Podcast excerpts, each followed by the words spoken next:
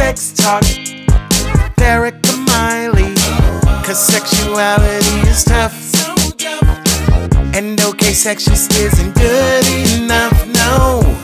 Sex Talk with Erica Miley. Hey, folks, welcome to Sex Talk with Erica Miley. Erica Miley here. Just you and me today. So, we're going to do a whole update to my ADHD and sex podcast episode.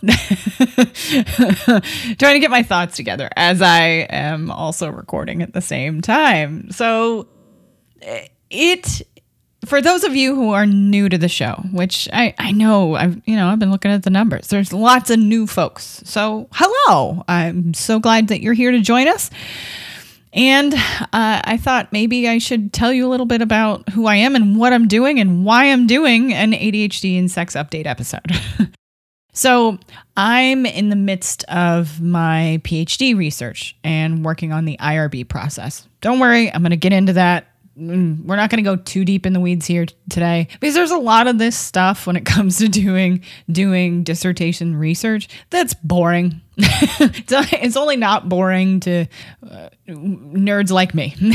so just I want to kind of give you a brief overview of what I'm up to right this moment and where I'm in the process because many of you who have been listening to the show know that I've been working on this. So um, I am a mental and sexual health therapist, so I am a licensed mental health therapist, and I'm currently in the dissertation part of my PhD. Essentially, that means I'm doing a lot of writing. I'm about to submit something to what's called an IRB, and I'm going to get into what that is here in a second, to be able to do research on my topic.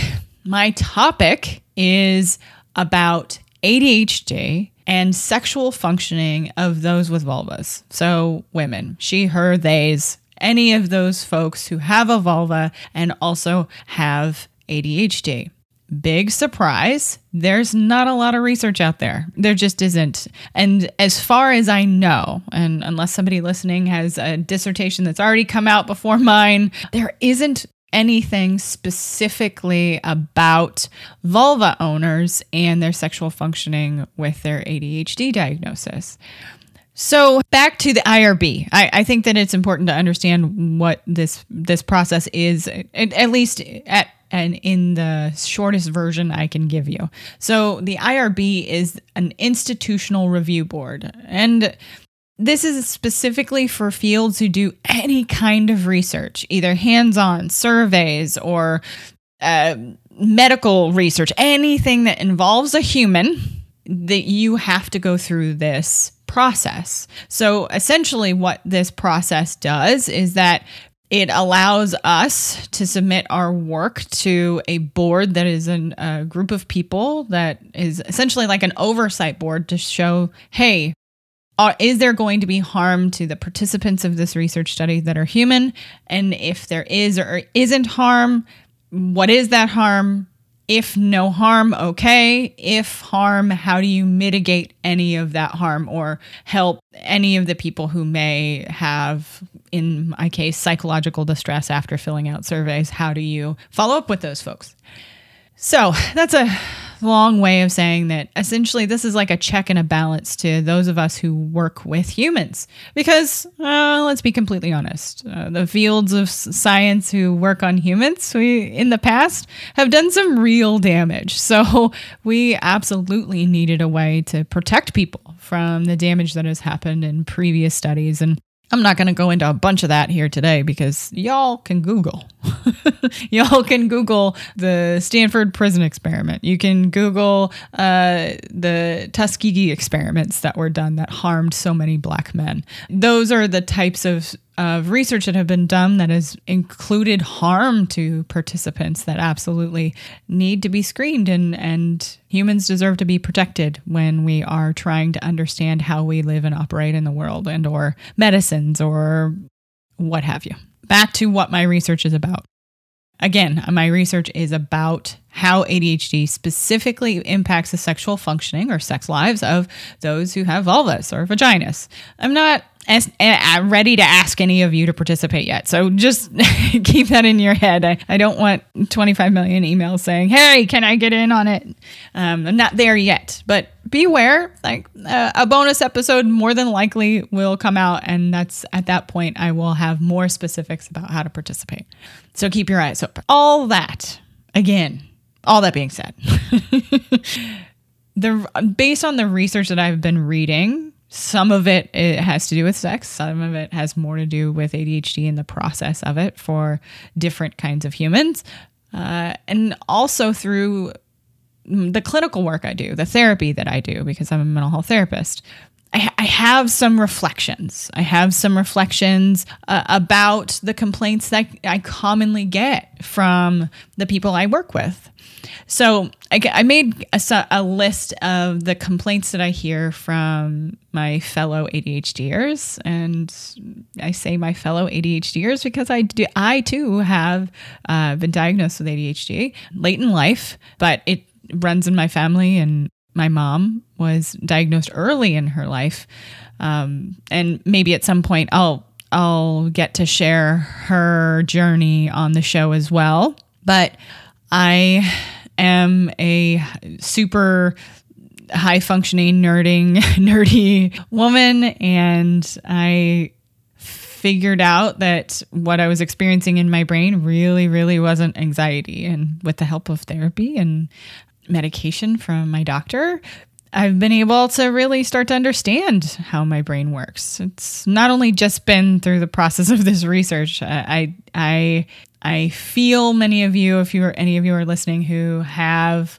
or think you might have ADHD, um, I feel you very deeply and personally myself. So back to regular regular complaints from my many of my clients who have ADHD. These are just in no order of frequency, but these are just the things I hear uh, regularly. I hear I struggle to orgasm. I struggle to want to have sex. I want more sex. I get bored during sex. It seems like my body is responding to the experience and then it just stops. I feel too overwhelmed to have sex. Now, mind you, I haven't put my surveys or, or anything out there yet for people to fill out. These are just common complaints that I hear again and again from different people who have ADHD in regards to their sexual functioning. I decided that maybe one of the best ways that I can help at this point is to give you some suggestions to try. Now, some of these things are based on some trial and error between me and my clients. Like we essentially me and my clients make some plans. We essentially play play researcher together so that they can try to figure out what works best for them and the the symptoms of their ADHD that really really impact them individually. And I want to say I say that because I think it's really important for you to understand especially if you do have ADHD or you think you might have ADHD that mental health treatment needs to be very individualized. Your experience of symptoms, yes, while we all experience some similarities of ADHD, those of us who have vulvas or vaginas, our symptoms often get missed or they're blamed on other things. And if it doesn't look how a specifically little boy in like elementary school would experience ADHD, then we couldn't possibly have ADHD in quotation marks. It's what many, many, many of the women that I have worked with across the board have reported. They're like, no, I was told that when I was young, there's no way because I didn't mess up in school. That's largely a myth, especially those who have vulvas. So, some of the s- suggestions that I'm about to give you uh, are uh, again based on some trial and error clinically with some of my clients, things that they have found to be successful for themselves. Number one, I really want you to start with your senses. So many people who have ADHD have sensory issues that either they have learned to tune out or tune out just enough, but don't really take into account how it's impacting their sexual behavior, maybe with their partners or even by themselves. So, I really want you to give give a shot to understanding the unique way in which your senses can get your attention. Intensity has to be considered very specifically for people with ADHD. I, I fondly call us ADHDers to really be able to zero in on the senses, it really does appear that there does have to be a certain intensity level. I'll just give you a non sexual example. Holding ice in the hands can really, really bring your attention and your focus to your hands and your experience of holding those ice cubes. Really, it could do that for most people, but specifically that cold, the temperature change can really help someone with ADHD bring their attention to specifically their hands.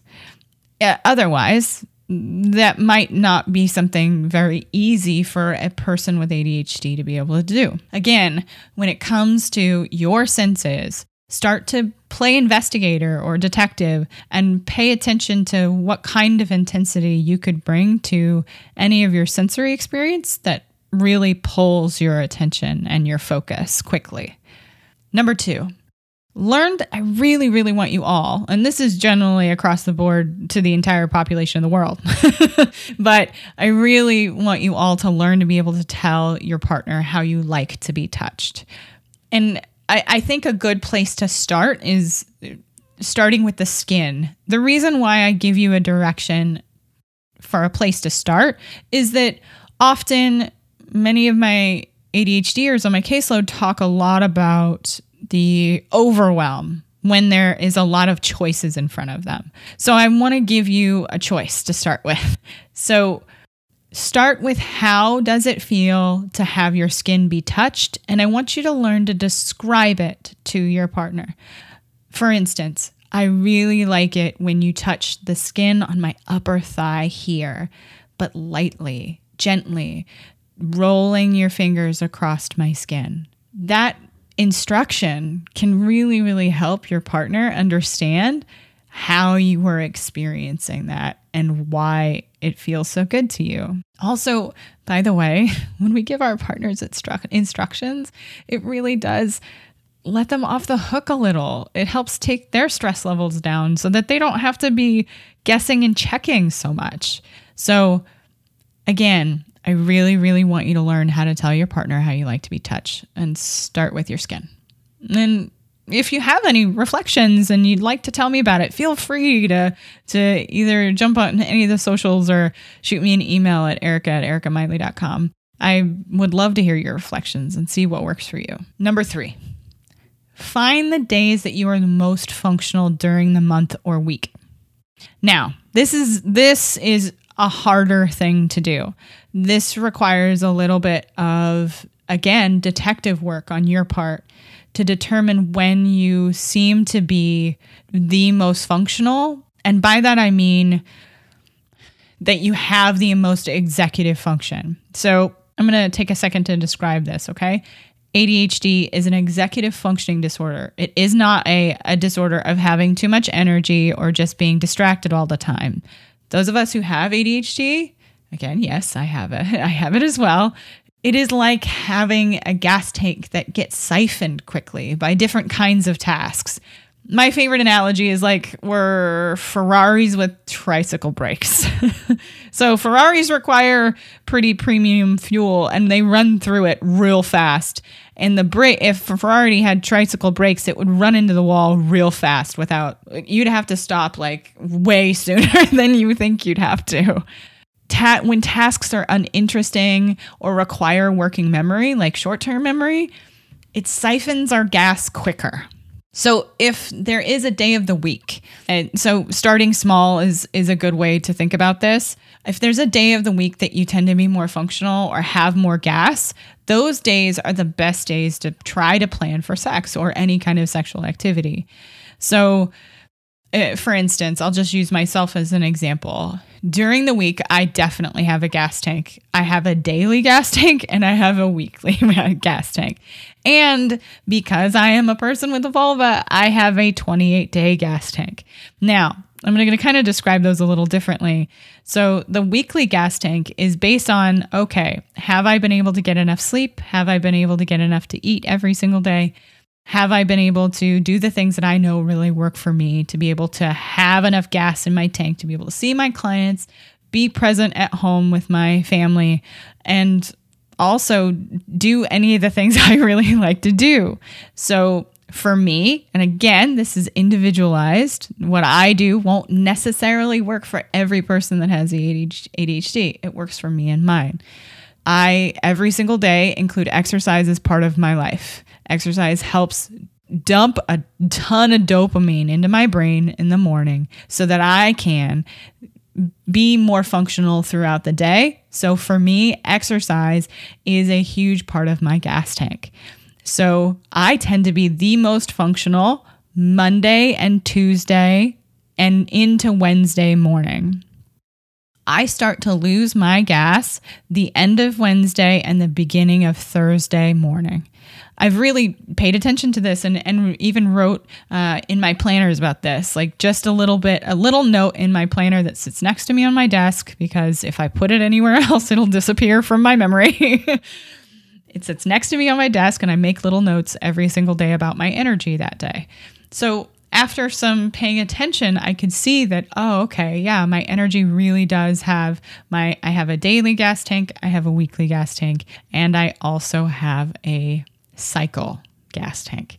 And I do want to talk a little bit about that with vulvas because I think it's important to consider where the research is coming on this. So it's this is purely anecdotal from my many of my clients who come to me, especially vulva owners who have uh, who menstruate their cycle really matters when it comes to their ADHD symptoms. So that's why I say understanding when you are the most functional really matters. And it's from for varying degrees. I don't have really severe um, PMS. I do get a little irritable, I get sore, and I definitely have cravings. Now, all of those things are data for me to understand. They're not things for me to try to eliminate. It's my body telling me, hey, you need more of something for me, especially during that period of time, I need to make sure that I'm eating more because during our cycle, during that period of time when we're ovulating and then into menstruation, it, see, brain is moving faster than my mouth, into menstruation, our body requires more resources to get through that. I mean, your body is actually building cells to be able to create a life. We're not talking about we're not talking about whether where when life begins or any of that shit. No, no, no, no. I am literally just talking about how much resources it requires of our body and mind to go through that process.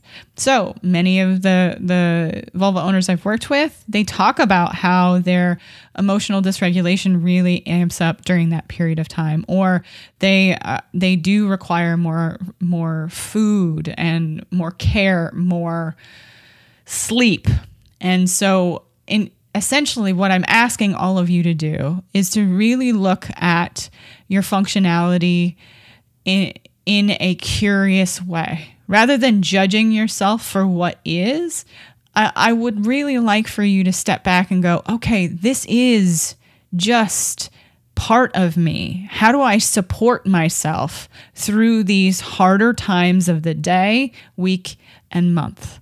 I, I, know that that's really difficult, especially for people who have been many people who have ADHD and anybody who has any kind of neurodiversity has had so many barriers and so many, many moments in their lives where you were questioned or made to feel like you were lazy or made to feel like you were less than because you have legitimate needs. And oftentimes those needs weren't met. So, this is just me taking an opportunity to say, hey, it's okay to accept that this is a part of us and we can take a step back and support those things that are a part of us. We do not have to treat ourselves like the, the people who are neurotypical in the world. We just don't. It's okay to learn to accept what is and take care of ourselves the best way that we need, not what people who don't have ADHD need. So, that was a really long way of letting you all know what I am working on.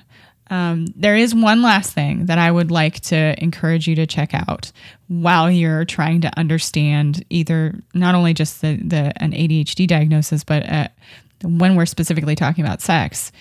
Check out your specific sensory issues. many times, for especially people who have vulvas, they will push it aside and believe that it's not something that they need to care about or they've been made to feel like it's not that big of a deal. When in reality the sensory issues for people who are who have ADHD and or are on or on the autism spectrum like sensory issues are very legitimate and in your face can can absolutely completely take you out of the moment.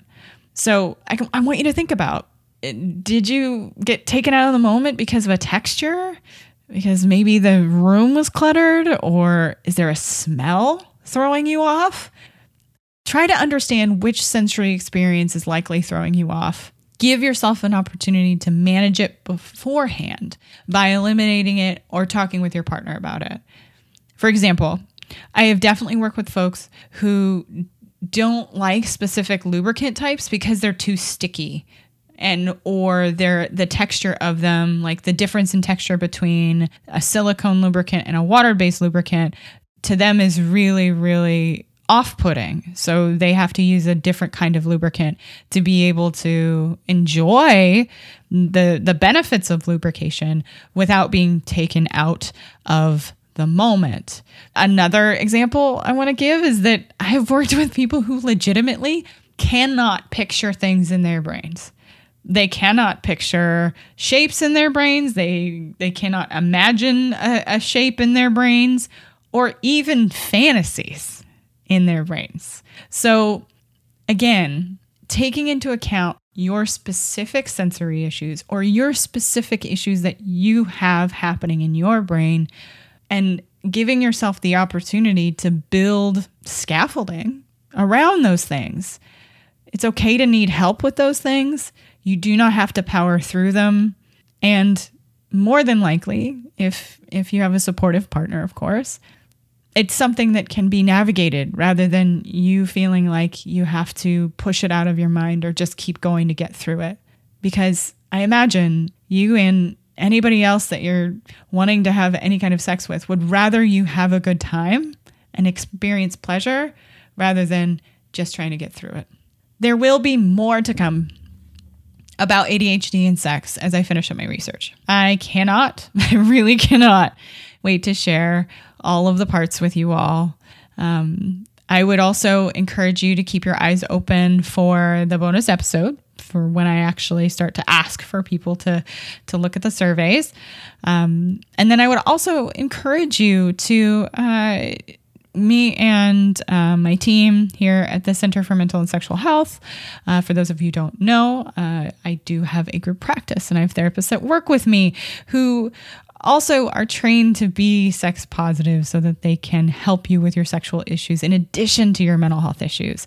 The door here is always open for mental health in addition to sex conversations. So, we're going to be working on changing the Patreon for the show. I have uh, rolled and rolled around in my head how I wanted to tackle a Patreon, um, how to provide resources that I thought might be helpful. So keep your eyes open. Uh, we're going to completely change the way that the Patreon operates. And we're going to essentially create a community there that's going to have a low cost option for self care resources. I don't want cost to be a barrier to self care resources we in the center for mental and sexual health we have we offer scholarship positions which essentially are based on how much you make and we we charge a flat rate for those folks who need that this would be an additional way to be able to access self-care resources. It wouldn't be a replacement for therapy by any means, but it at minimum it would be a community as well as resources and videos from me and my team to be able to uh, help support you the best way we can it's always been my mission since I started my career to to give people access to mental and sexual health care. And so I am busily trying to figure out options to be able to continue to serve you all. in ways that really don't break the bank because I don't think that that's fair. And